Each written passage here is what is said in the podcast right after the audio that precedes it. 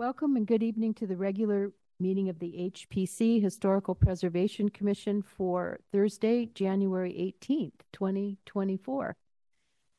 Director Phillips, Phipps, would you call the roll, please? Yes, thank you, Chair. And a few remarks before I call roll. Good evening to you, commissioners, staff, and members of the public. This evening's meeting is being held at City of Sausalito Council Chambers at 420 Litho Street and is open to members of the public.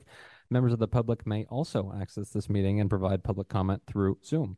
With that, I will move to call roll, and I will just note this roll will include Commissioner Cornelius's first vote. Uh, or or first action on the commission. Commissioner Cornelius. Are you present? I'm present. Thank Commissioner you. Weber, I am present. Vice Chair Newman, Present. Chair Nichols. Here. We have achieved quorum. Yay. Back to you, Chair.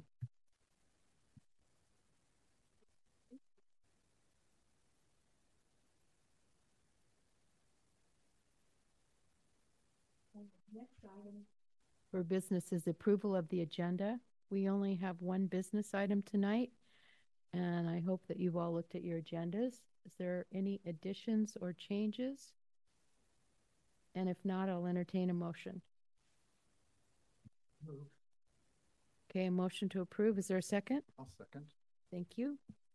Commissioner Cornelius, Aye, aye or nay? Commissioner Weber, Vice Chair Newman, Aye. Chair Nichols. Aye. Motion passes. Thank you. Uh, it looks like we will not have minutes tonight. Perhaps we'll have them for next meeting. So we'll move right on to public comments for items that are not on the agenda. So if there's anyone that would like to speak on any subject that is not two fifteen, um, Main Street, excuse me, I should know that by heart. Um, you're welcome to, to, uh, have three minutes to address the, the board. And I'll just co- Come up to the podium and state your name. and I'll just make an additional comment. Video or audio public comment participation is limited to three minutes per speaker. If you'd like to make a comment, please raise your hand in person or in the Zoom application, and you will be called upon when it is your time to speak. To raise your hand from a phone, press star nine. Each speaker will be notified when time has elapsed.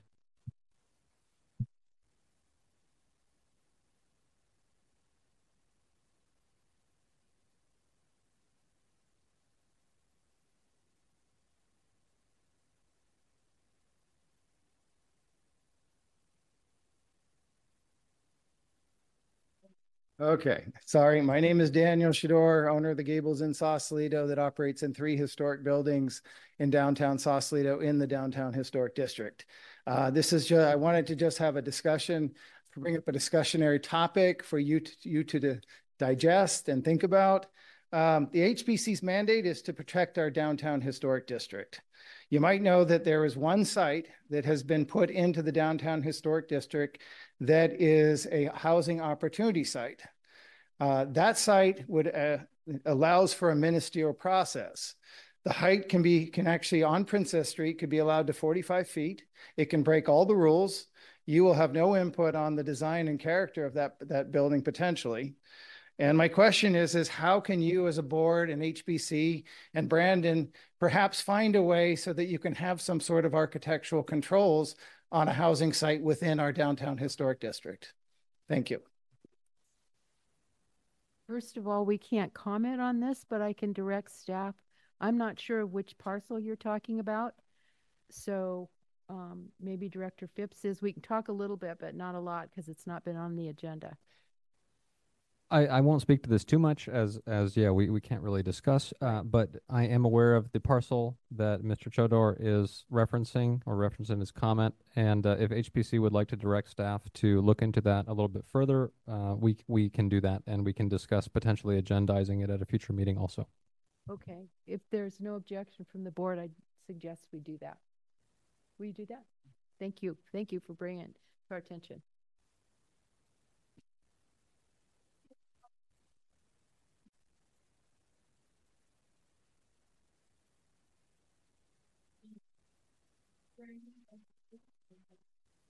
And, um, the next item is communications.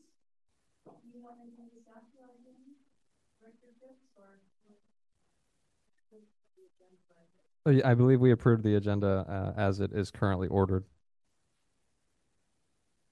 Sure. My only communication this evening is CDD successfully hired our newest assistant planner. His name is Adam Blair, and he is in fact in the audience with us this evening, along with senior planner Robert Busick. Thanks, Adam, for raising your hand. He's just checking out how um, our process works here and specifically how the HPC conducts its meetings. So we appreciate him being present and we look forward to him potentially addressing the commission at a future hearing in connection with one of his own items. That is the update for CDD. Thank you. Great, thank you. Welcome. We're really always happy to have a full community development department. Thank you. Does anyone on the, the board, um, commission have any communications they'd like to share? I really have nothing, so we'll wrap that up. Thank you. Okay, we're public hearing item, which is seven A. I believe we'll get an update from our planner. And can I just clarify at the beginning, we have the same staff report and the same re- review reports as we had last meeting when we weren't able to meet. Okay, Exactly. I just updated the dates. yeah, okay. Thank you. You're welcome. Good evening, everyone. Welcome, Mr. Cornelius, Commissioner Cornelius. Um, we've had quite a day today, so you'll forgive me if I get a little spacey on you. I've, it's been a busy one. Um, this particular application is for 215 Main Street. As you noted, it is a historic determination hearing. The subject property um, is located in the downtown Hurricane Gulch neighborhood. Uh, it fronts um, facing the San Francisco Bay and on Main and Second Streets. The site originally housed the Nunes Brothers Boat and Ways Company, which was closed in 1958. After closure, the remaining Nunes family redeveloped the site in the 1960s with the current three story um, mid century modern style apartment building that is there today. The original boatwork structures, docks, etc., of the boat building, Boatways Company were all demolished to make way for the new building and facilitate the new construction. Um, for the city's purposes, we're trying to determine under CEQA whether the building itself, being from the 1960s, is eligible for listing on the historic resources inventory or or eligible under the resources under the state guidelines for historic designation. Staff has determined uh, based on our review and review of the historic reports that it is not, but this is really a determination for the Heritage Board. And so we're just going to present our findings and then the board will, or commission will have to take it from there. Um, our original initial review, our historic architect Jerry Holan did take a look at the building and created a very brief report that had minimal research, where she indicated there was this chance that it could have some historic importance and it probably warranted further evaluation. Therefore, the property owners also hired um, Mark Hulbert to review the property, and he did a much more in-depth review of the project of the site and has determined that the project is not eligible. Um, taking into account both consulting historic architects, um, the city's historic preservation policies, and uh, and our current listings, um, HPC now needs to determine if this building might be qualified based on the two reports. Um,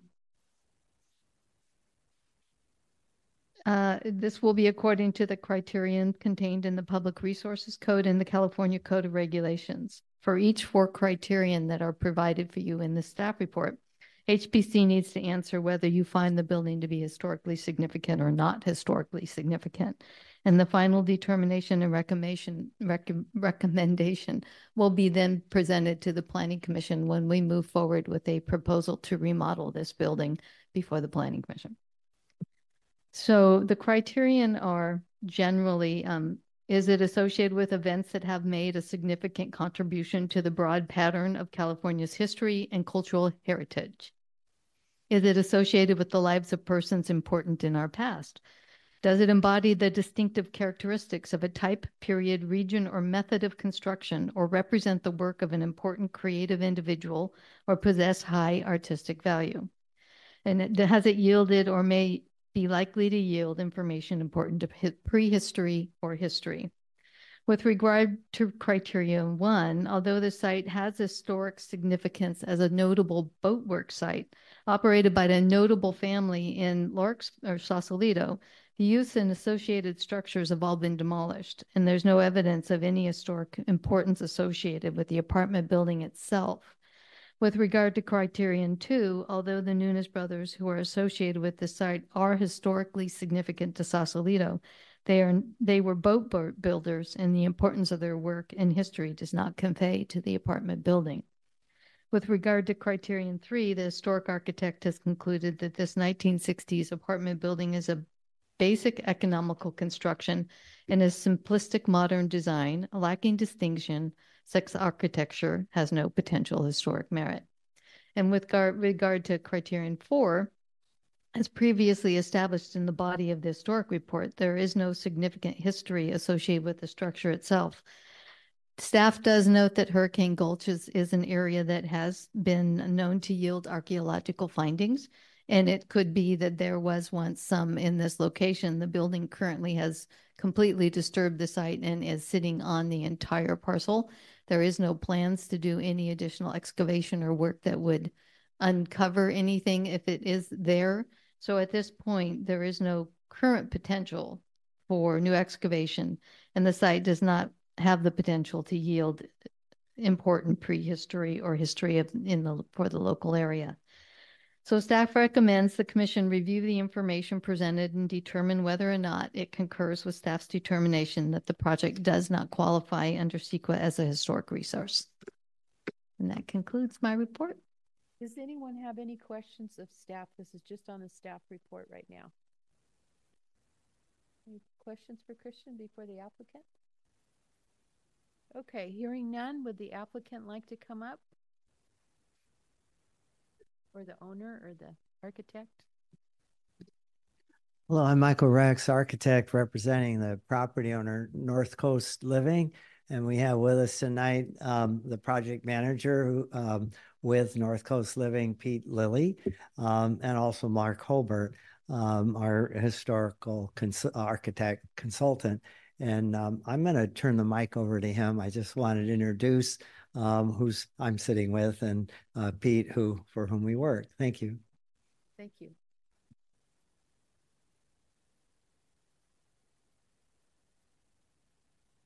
Good evening and all. Nice to be back. we tried last month. Um, yeah, so I, I don't think I'll add, I, I don't think I'll painstakingly add anything to the record. I know, staff has summarized my findings. I, I think the record is very plain and clear on what the, the nature of this building is and the nature of this property. So, but I'd be happy to um, clarify or answer any questions that you may have um, as you debate this subject. I think we may have some, so let's see if we do. Please. Anybody have any questions? Now, this is on Mr. Hulbert's architectural report. So anything, um, do you want to start, Brad? Do you want to have us do it first? Yeah, Okay, Angela, do you have one? I do have one question. Okay, use your mic, okay? So you I do have one question. on the record. Thank you.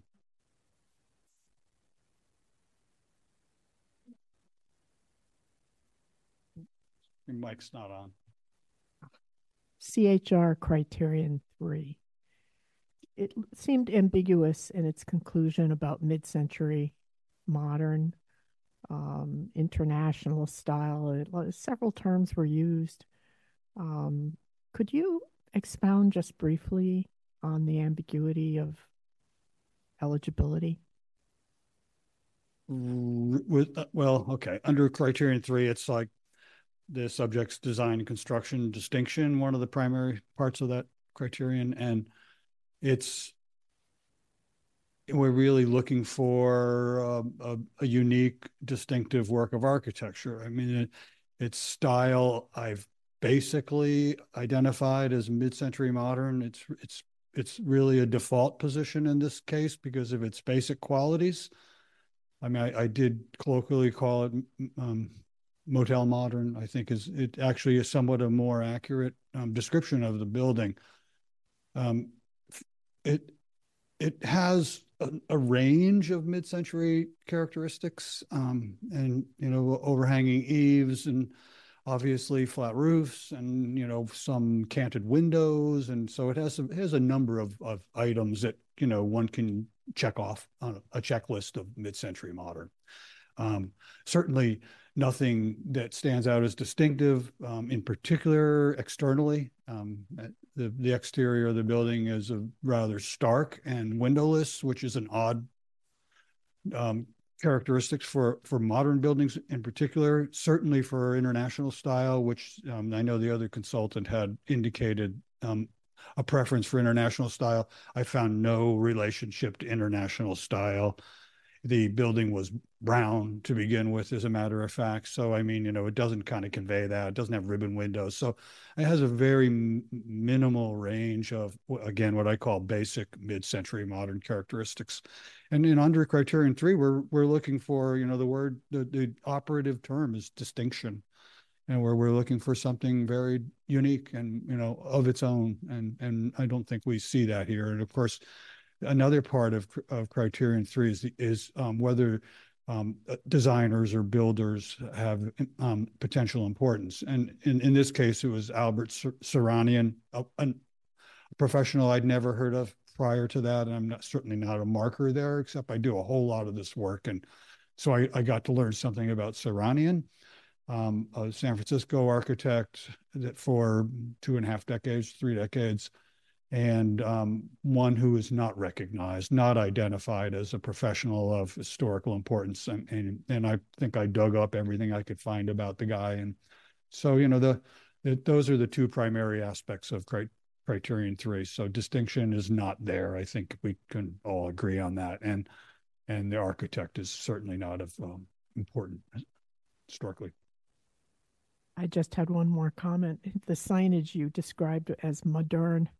I think the signage might be the only part of the property that is distinctive. Well, it's true. I mean, it's interesting that that's the stylistic element of the building and and and and as I also point out, the palm trees actually, but together the signage and the palm trees, you know, show us a kind of Miami style of mid-century, but I mean, those don't add up.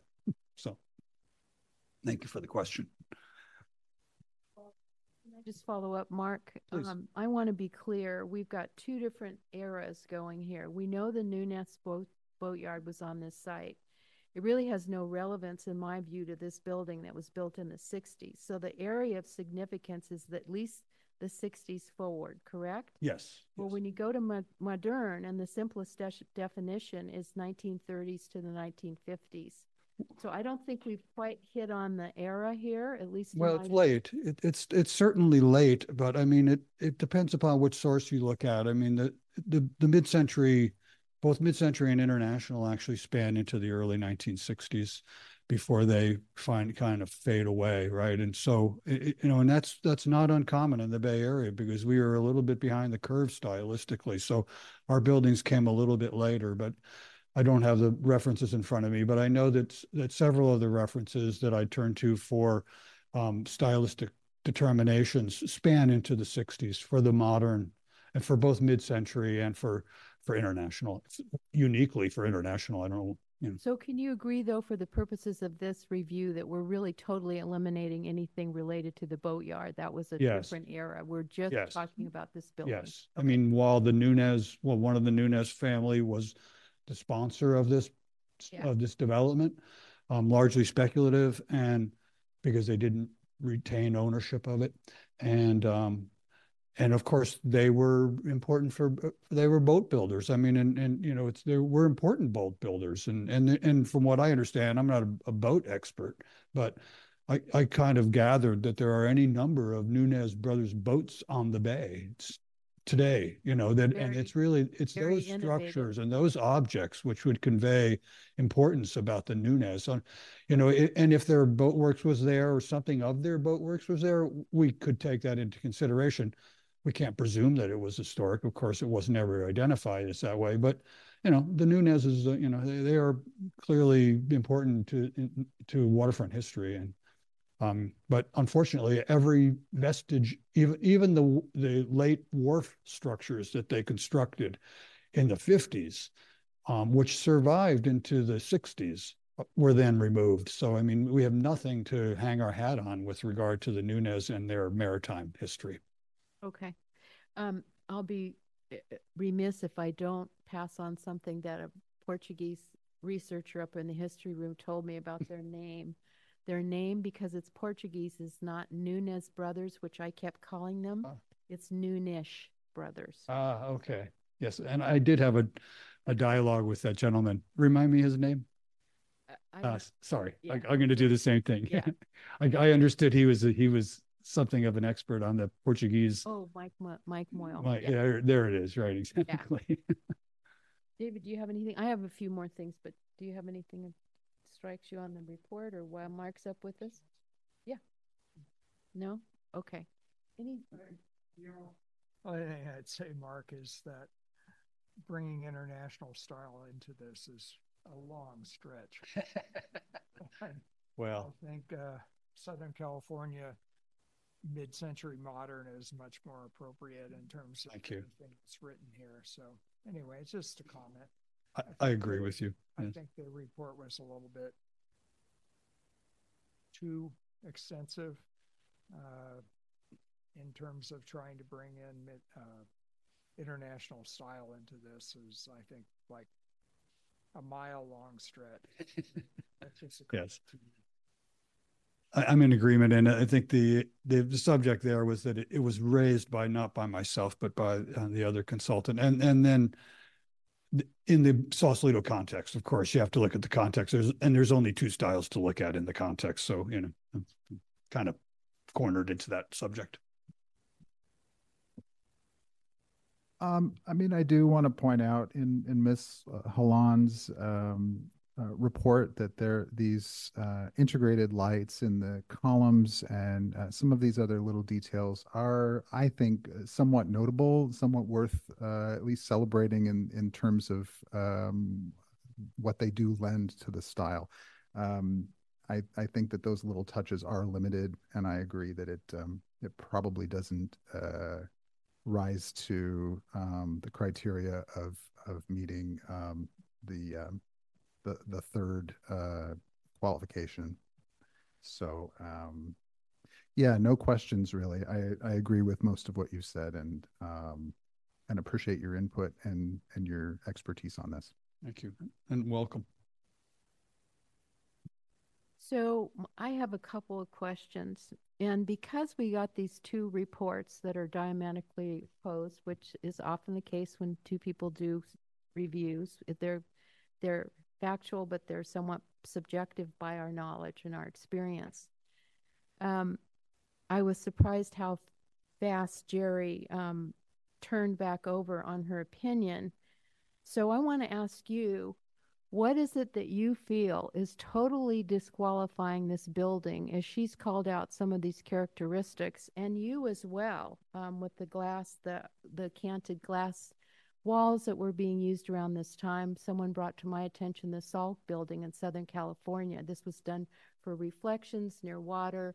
It was kind of an innovative thing for Sausalito at that time that this person may not have been not a master tech architect anymore, architect of merit but certainly was doing something unique for the site, using every bit of the site, creating a courtyard design that that uh, took advantage of the breezes and cooling, and didn't probably have windows in the front because that's where the water, the uh, wind, giving Hurricane Gulch its name, roars down that street. So, help me Well- understand what what disqualifies this as being unique or a, a good approach to to that site. Um, the other thing would be, you know, you do mention the vinyl replacement windows, which are kind of like this in preservation, but those, you know, have been changed and replaced before. There's going to be a remodel. So I'm just, I'm just trying to, I'm trying to help myself get convinced that I can make the findings because I'm, I'm not totally convinced now that it isn't worth having some distinction. Okay, fair enough. Um, and I, I won't speak for the other consultant. I don't, know what their findings, and, and I do know that they took my work seriously and, and suggested that it, And I it- do it too. followed the right I, I don't mean to suggest I don't. I do too. research. Yeah. I mean, I, I just find it to be a very, very plain building. I'm considering its scale. Uh, and plain, I don't, by plain, I don't mean distinctively plain. You know, there's like a lot of straightforward modern buildings that are lean and mean and, and, and, you know, distinctive in that regard. But this one has, has the most plain aspects. Um, it, it is, it is wrapped in balconies with vertical picket rails. It's got a lot of vertical elements. It's just a strangely broken up horizontal, what, what could otherwise be a strongly horizontal design, but is not. And it was not originally. The, you know, the number of features that this building has for its size are so minimal. You know, you're, you're dealing, I mean, again, you, what, what's the features? I mean, it's got these groups of wood posts and it's got wood picket railings. I mean, the most common features in, in, in all eras, you know, farmhouse design, and farmhouse construction, not a distinctive modern element whatsoever. The, the only, you know, design features, as we briefly mentioned, is the, is the signage, you know, and the signage was applied, of course, and it's just a graphic. And, and at the ends of the balconies on the north and south ends side, excuse me, at the, at the very ends towards the water where, where the balconies meet the, meet the vertical walls, there was a grouping of vertical posts that created a screen. So that there are these two small screens. Now, there were other screens added when they modified railings and, you know, did it, and it just kind of added some more of those elements, but were not original to the design, were much later to the design. Um, they, you know, what do we see then? We see was supposed we see a flat roof. I mean, a flat roof is a qualifying feature of modern buildings, but it's in this case, it is not an important feature of the building. It just happens to have a flat roof. And ha happens to have flat roofs. So, so what do we have? We, we don't have any cantilever. We have two cantilevered sections, which I, as I point out, are, are fraction of the overall balconies. I mean, you know, fraction. The, the rest of the balconies are all vertically supported. The, the, the canted windows is probably the most unique feature in here. Now, and the weird, they were wood. They, there's many of them still are wood. Um, yeah, okay they came out of it to me they came out of a pattern book. In fact i think i referenced that pattern book.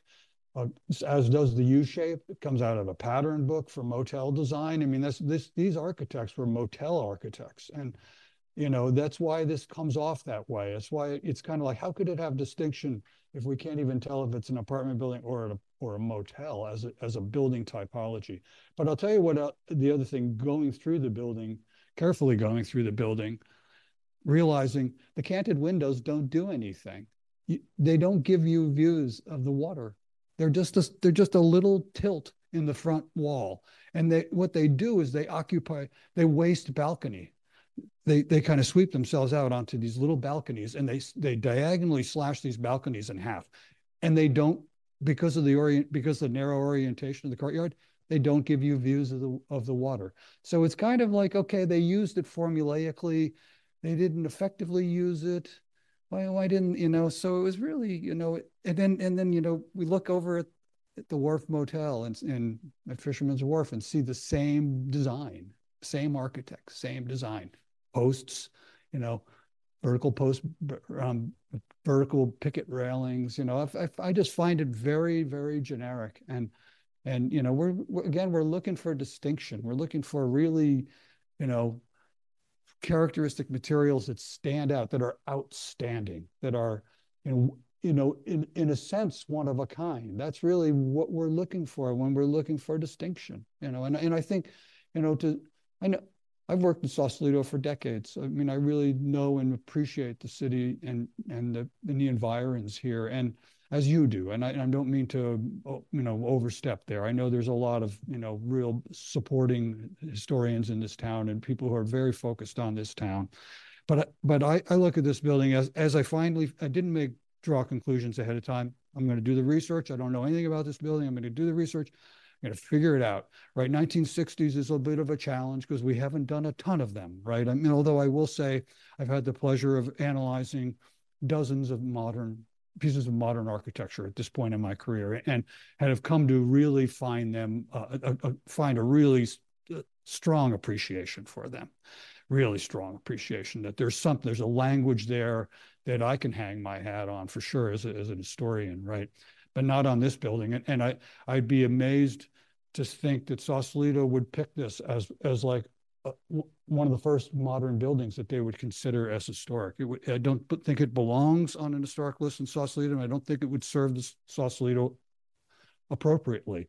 There are other better examples, easily found better examples of modern apartment buildings in Sausalito that haven't been even thought about, you know. So this one is, it would be a very, very low rung to establish. And, and again, I just, I, uh, to circle all the way back, I, I just don't see features of, enough features of distinction to even cross a threshold of consideration. So. I guess what I'm getting at is, um, you know, I'm very clear about what levels need to be reached to put things on the list, uh, on any list. But I'm also aware that in Sausalito, um, we weren't our, always the economically strong um, community that we have now. So we did have a lot of vernacular. We had a we had a working class um, uh, society right from the bat right off the bat. So you see these vernacular houses that some of them maybe were kits, but they were the fiber as this city evolved. So I see this as evolving around the waterfront. I went back through statistics, and there was a jump, as you noted, after the war. The population started going up, so they were, you know, building these things. I don't feel compelled to disqualify something because it's not had the best materials and it wasn't done by Julia Morgan, which, you know, that's a very high bar. So, what I'm trying to struggle with is that just because this was an economically built building, there's no other building like it that uses the, again, you say maybe the resources with the plans like the, the Sears kit vernacular little cottages but it does convey a time when the waterfront was starting to be developed. The adjacent Côte d'Azur, we know that the McDermotts at End of the Tides were doing theirs. They did it in a different fashion. So to me, I can make, you know, somewhat of a case that this is how our waterfront was evolving after these early, early waterfront uh, boatyards and um, boatyards were being replaced. So um, thank you for your bringing that up. Um, but I, I really, you know, to be on Sausalito's register, buildings that are important to people that um, use them as landmarks, they may not have the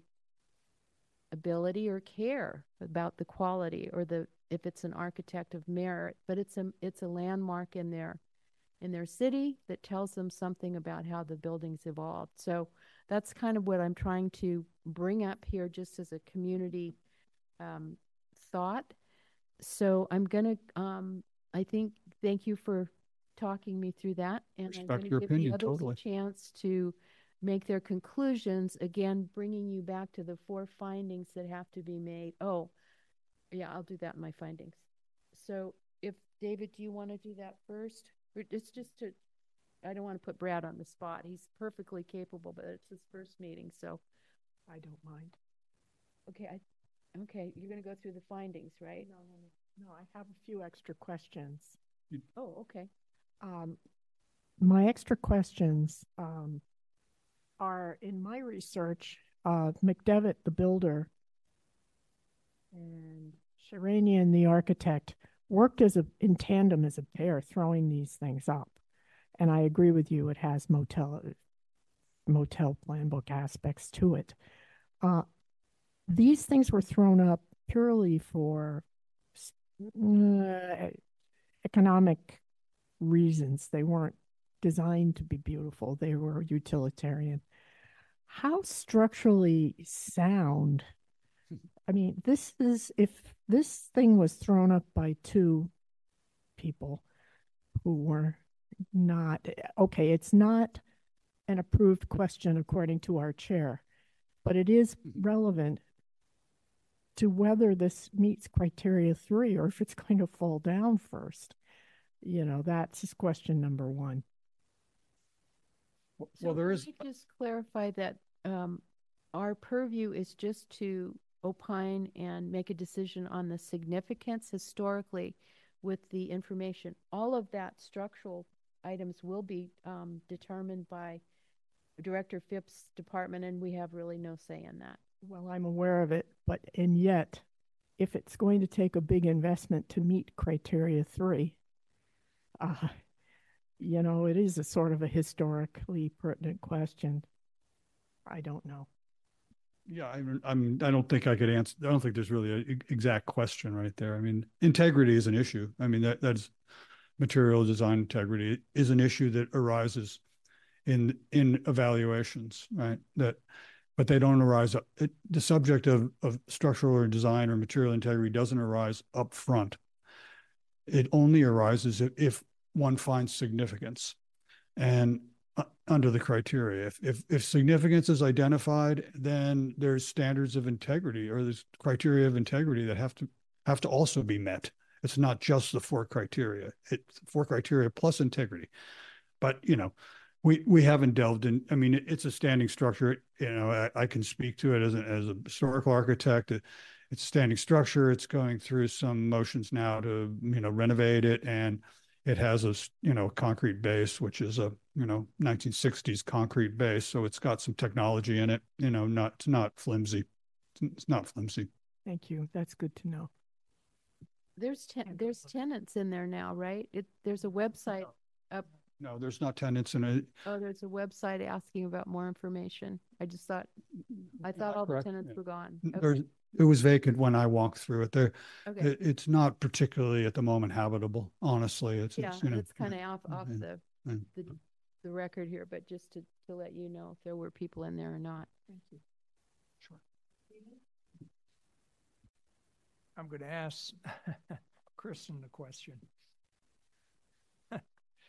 Um, The staff report clearly says that generally a resource shall be considered by the lead agency to be historically significant if the resource meets the criteria for listing on the California Register of Historic Resources, et cetera.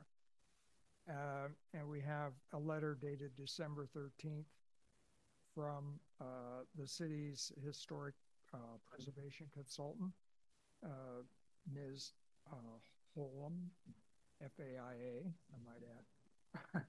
And she mentions in her second paragraph, therefore it is my opinion, the building does not merit listing in Sausalito's noteworthy structure inventory. So please clarify for the commission what we're dealing with tonight is about the staff report, which is the California Register of Historic Resources, correct? Mm. And not whether or not has anything applicable to the Sausalito noteworthy structure inventory. Well, Clarify that for us, please. I think the first question is whether or not it does qualify under the findings that you've been presenting with tonight. Um, and it's triggered through CEQA, which provides us with a, with a, a layer of protection to find these buildings that have been missed that are historically significant.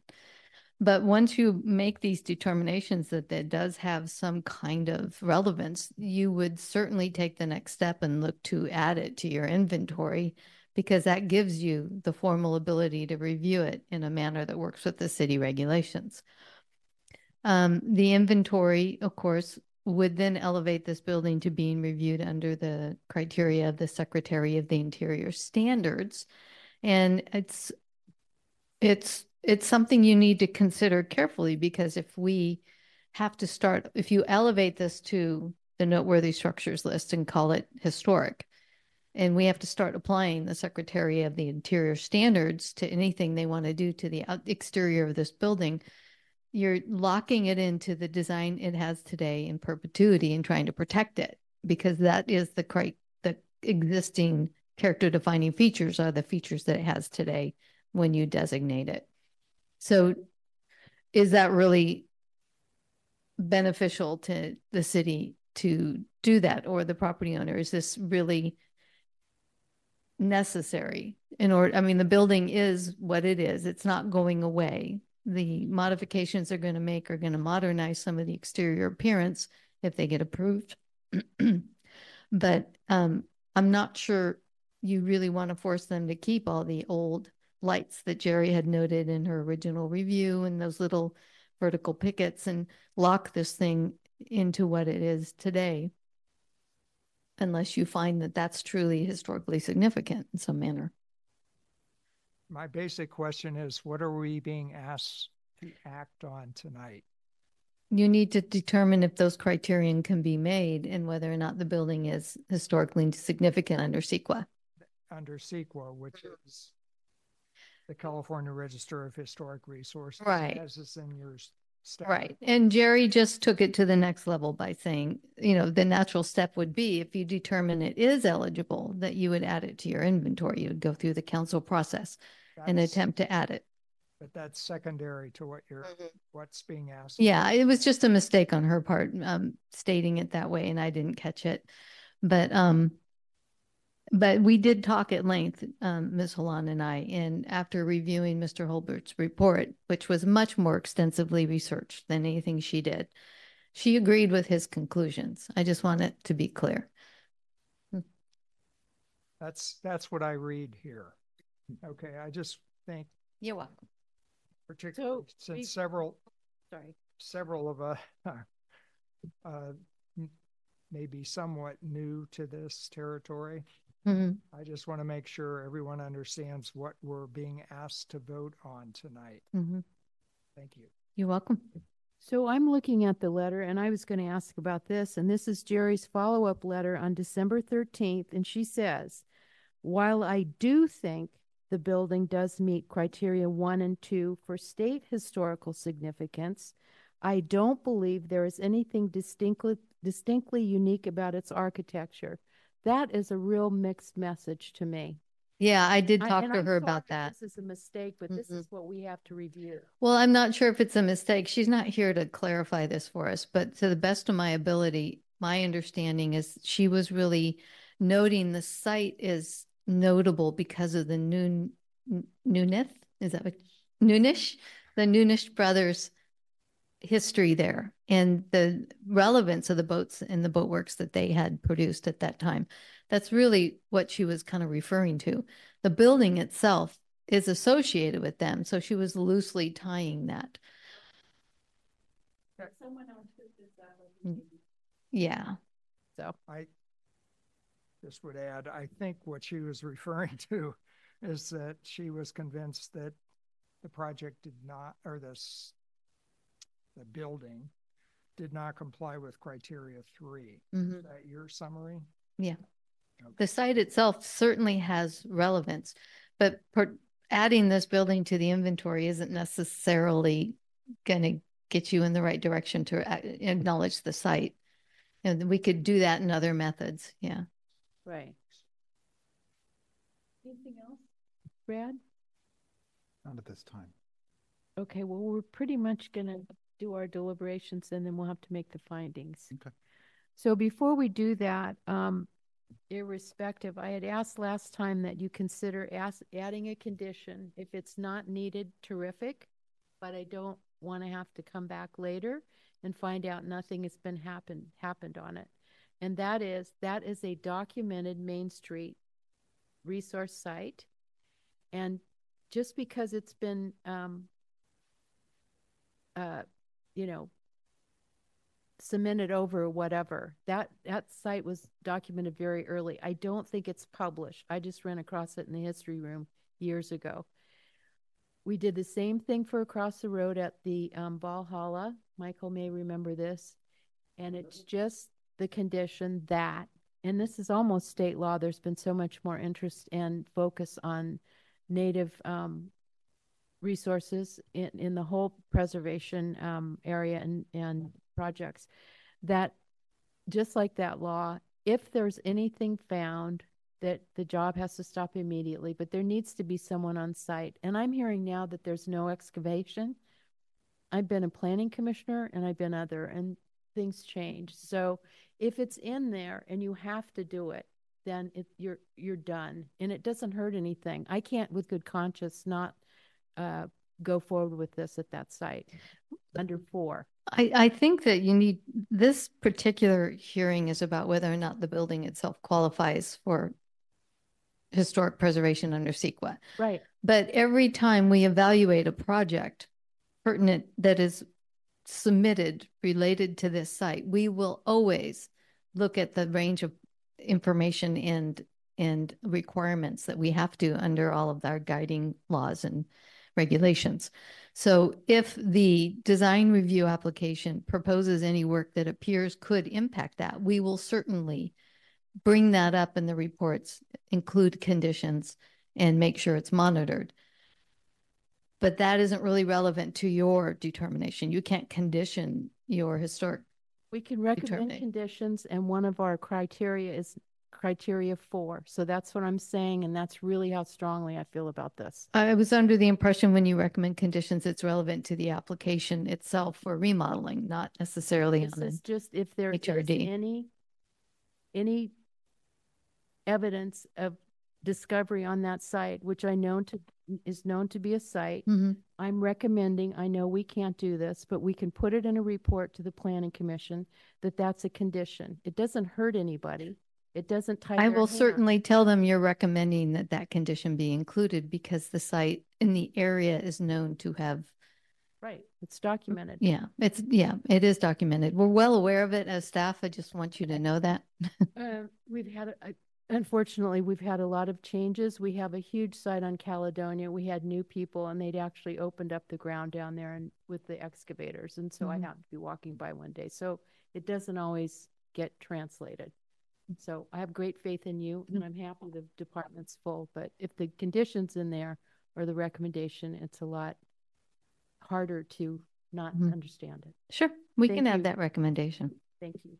Just a question, is this a former, uh, formerly recognized Midden site? I would have to go back and take a little review of the research. I can't tell you that that's been documented because this building has been here since the sixties. Right. And I doubt that they Yeah.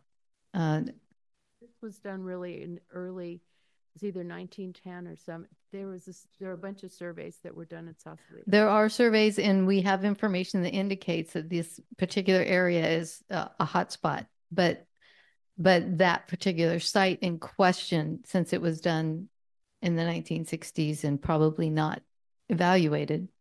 Um, So there's, and there's another point in this, um, related to sort of shoreline development and, and the resources we have now related to sea level rise and preservation, et cetera. And this is from the county. Additional vulnerabilities lie in lack of comprehensive data on Marin's archeo- archaeological resources. Because the shoreline is only partially surveyed, potential leases losses in unmapped areas cannot be fully ass- assessed. So people are starting to understand mhm. that everything may not be done. And I don't want to keep belaboring this, but I can't let that one go. So. That's important.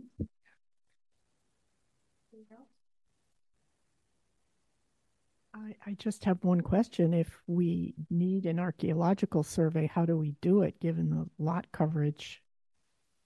Um, Well, this is the kind of situation where you would have observers while they did the work. They're, they're not planning or proposing in the application we have on file to do any demolition of this site. So if they were, if they were trying to lift the building and put a new foundation in or something crazy, um, we would certainly impose conditions that would have people aware that this is, the potential is there and it needs to be observed. Mhm. Anybody want to again review the four findings and give your information for making the Okay. findings? I'm asking for some comments and moving this along. Findings. I want to make sure no one has any more comments and then we'll entertain a motion if you have one. No additional comments. Okay. Is there a motion on the floor? Yeah, I'll go ahead. with a clarification from staff, I move that we accept staff recommendation and we proceed accordingly. Is there a second? Yeah, I'll second. Okay. Director Phipps, can you call the roll, please? Happy to chair. Thank you. Oh, sorry, we need to have public comment? What? We can have comment further. That was questions. Well, I was trying to get your comments about your findings. So if, if so, if you, there, certainly, there's a motion on the floor. It's been seconded. Is there any discussion? Do you have some? Yeah. Okay. All right. I find this a really interesting project, or I mean, challenge, frankly. Um, because if we were talking about Sausalito noteworthy structure inventory, that to me is a different discussion than we're having tonight.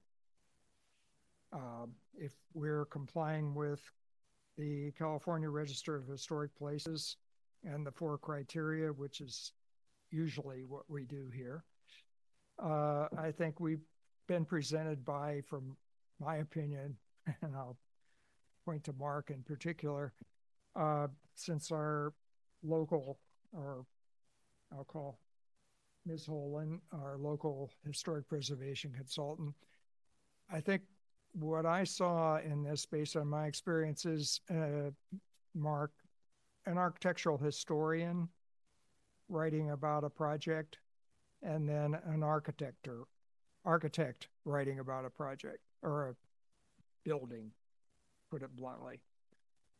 Um, I think, given the criteria the state has given us, uh, I find it hard to believe that it, uh, according to criteria C, that this building embodies distinctive characteristics of a type, period, region, or a method of construction, or represents the work of an important creative individual, possess- possesses high artistic values.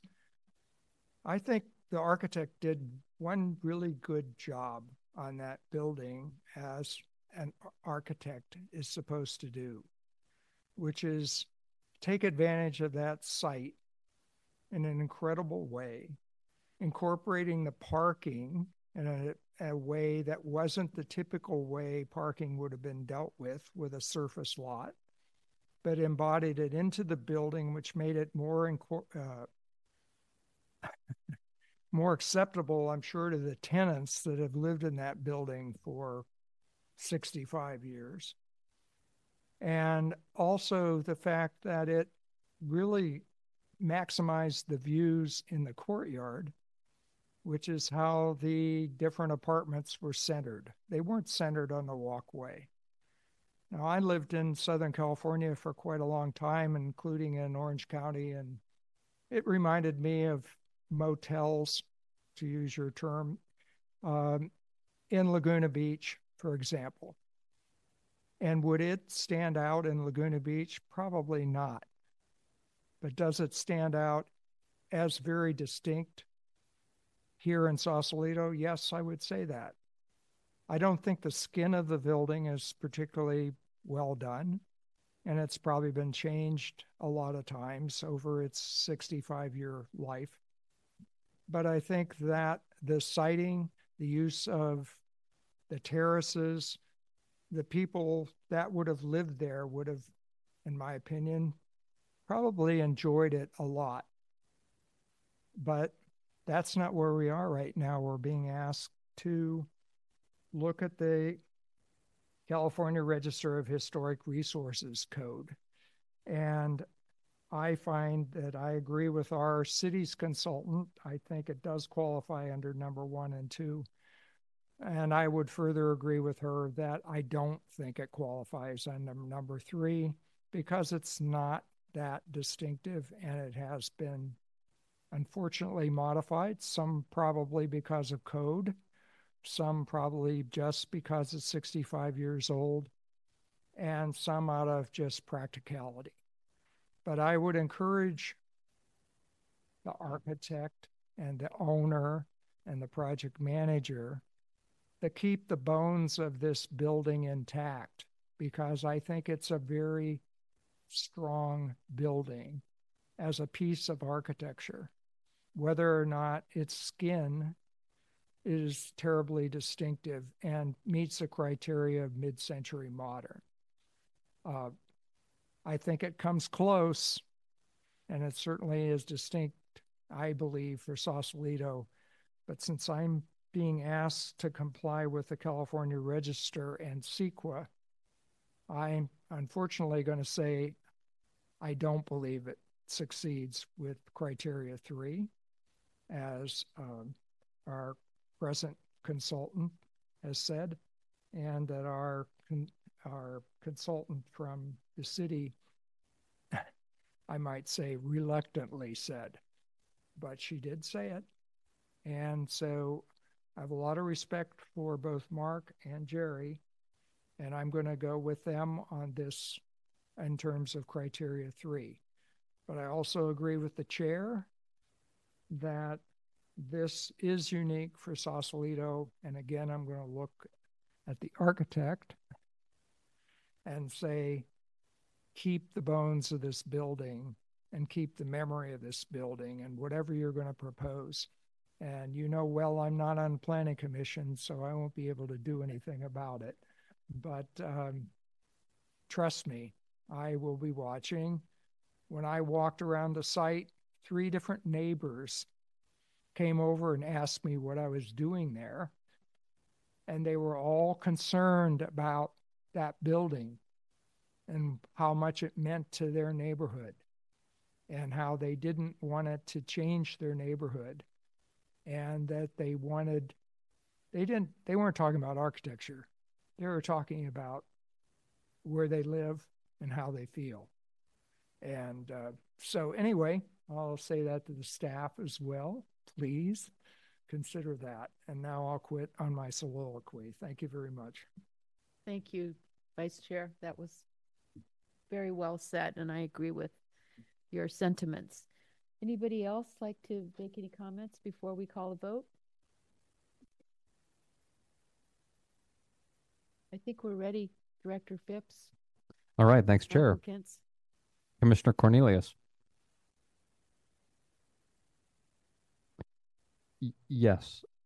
Um, I would say I, well, how, how do we want to structure this?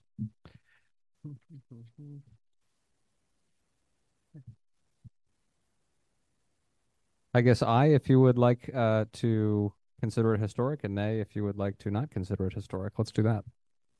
Nay. Commissioner Weber, Nay. Vice Chair Newman. That's backwards, isn't it? yeah i think i propose supporting staff recommendation I and i that, thought that's what we seconded yeah, So I think what I believe we're voting on is the motion that I proposed and was seconded, which is to support. Except to support the staff's decision. Yes. That's absolutely right. Let's let's do a revote. Yeah. And uh, I to support staff based on the motion that Vice Chair Newman provided. Nay to not do that. right. Commissioner Cornelius, Commissioner Weber, Aye. Vice Chair Newman, Aye. Chair Nichols. Aye. All right, motion passes. don't surprise us too much, Michael.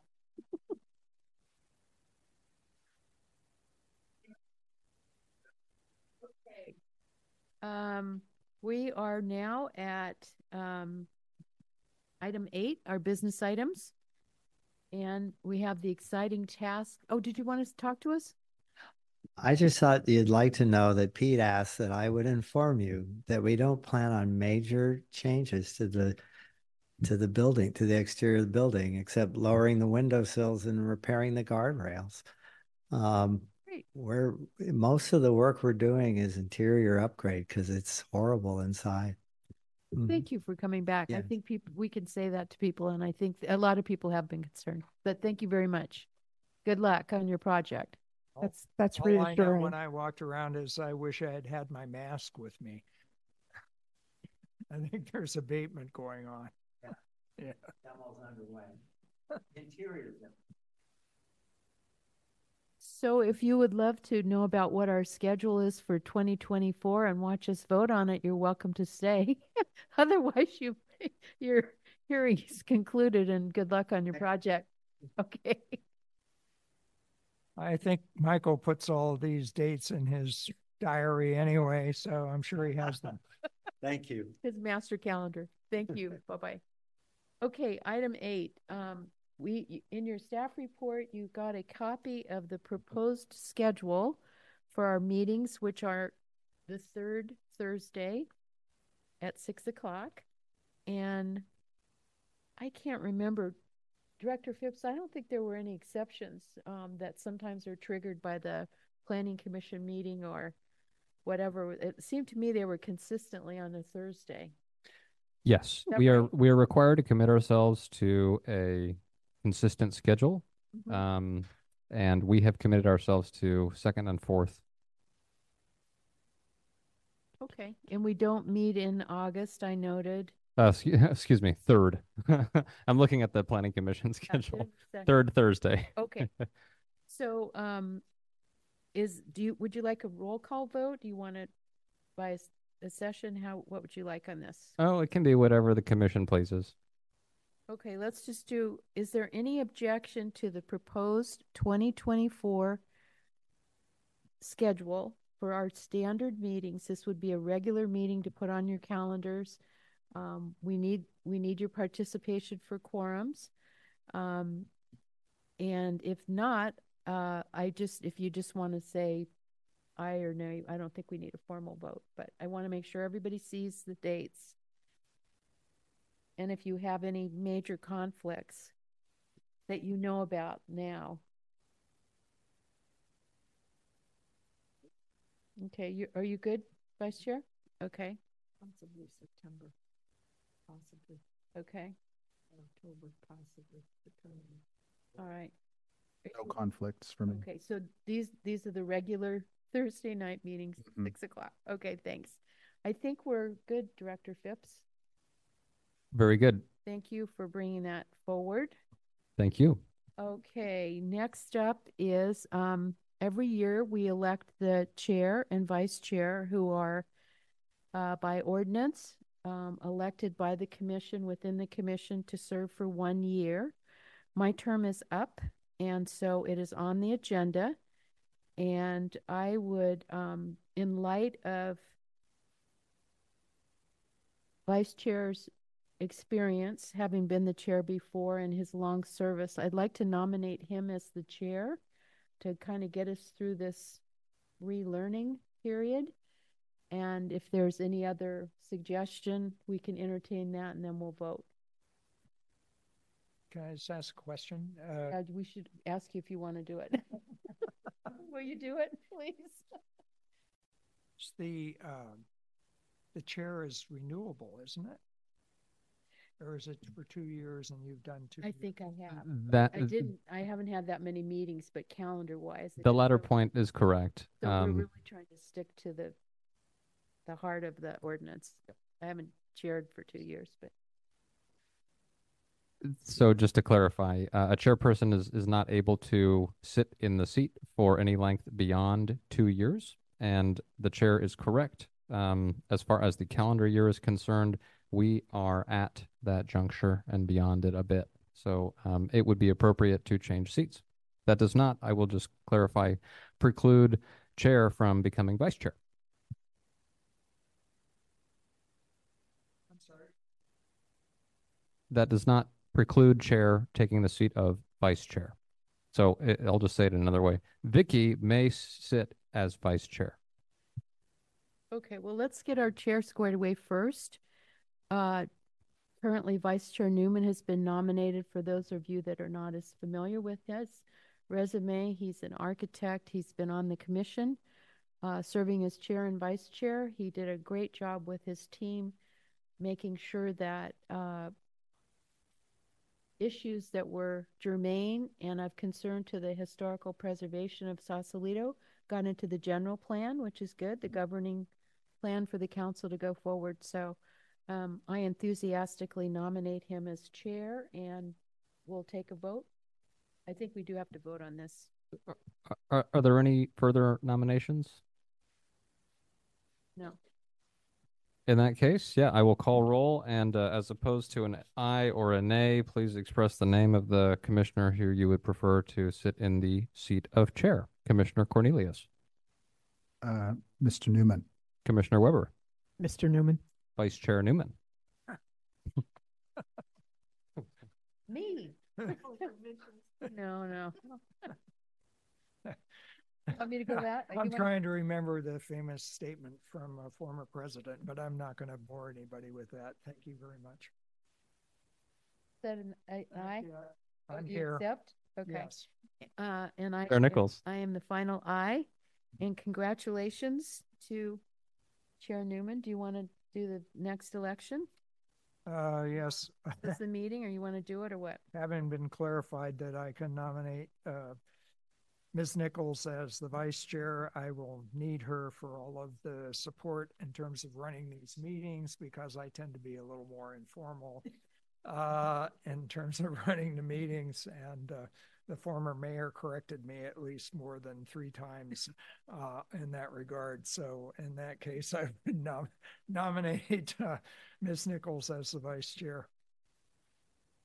Any further nominations from the commission? Okay, with that, I will call roll. Commissioner Cornelius, Uh, Commissioner Nichols. Commissioner Weber, Commissioner Nichols. Chair Newman, Commissioner Nichols. Vice Chair Nichols. I accept and I'm fired up like now with our full commission to start working on getting us some great training from the state and um, doing whatever I can do to help the chair. So thank you. I'd just like to, to echo that. Congratulations, Chair Newman. Congratulations, Vice Chair Nichols. Uh, 2024 is going to be an excellent year for the commission and for CDD as a whole, and we really look forward to working with you. They're looking around. They may, they may be, they may be thinking of bolting. They're kind of looking around. It's only Adam's, uh, what, third day, so Oh, we hope he'll show up on Monday. Well, with that, if- unless anybody has any other um, comments, observations, anything else, um, we did our communications. And that for future, if you have something you'd like to see on a future agenda, that's the time you could bring it up. But we're now at adjournment, and I don't think we need a motion or anything, so. Um, Happy New Year to everybody, and we're getting out early, and it finally got warm in here, so it's time to go. Thanks very much, everybody.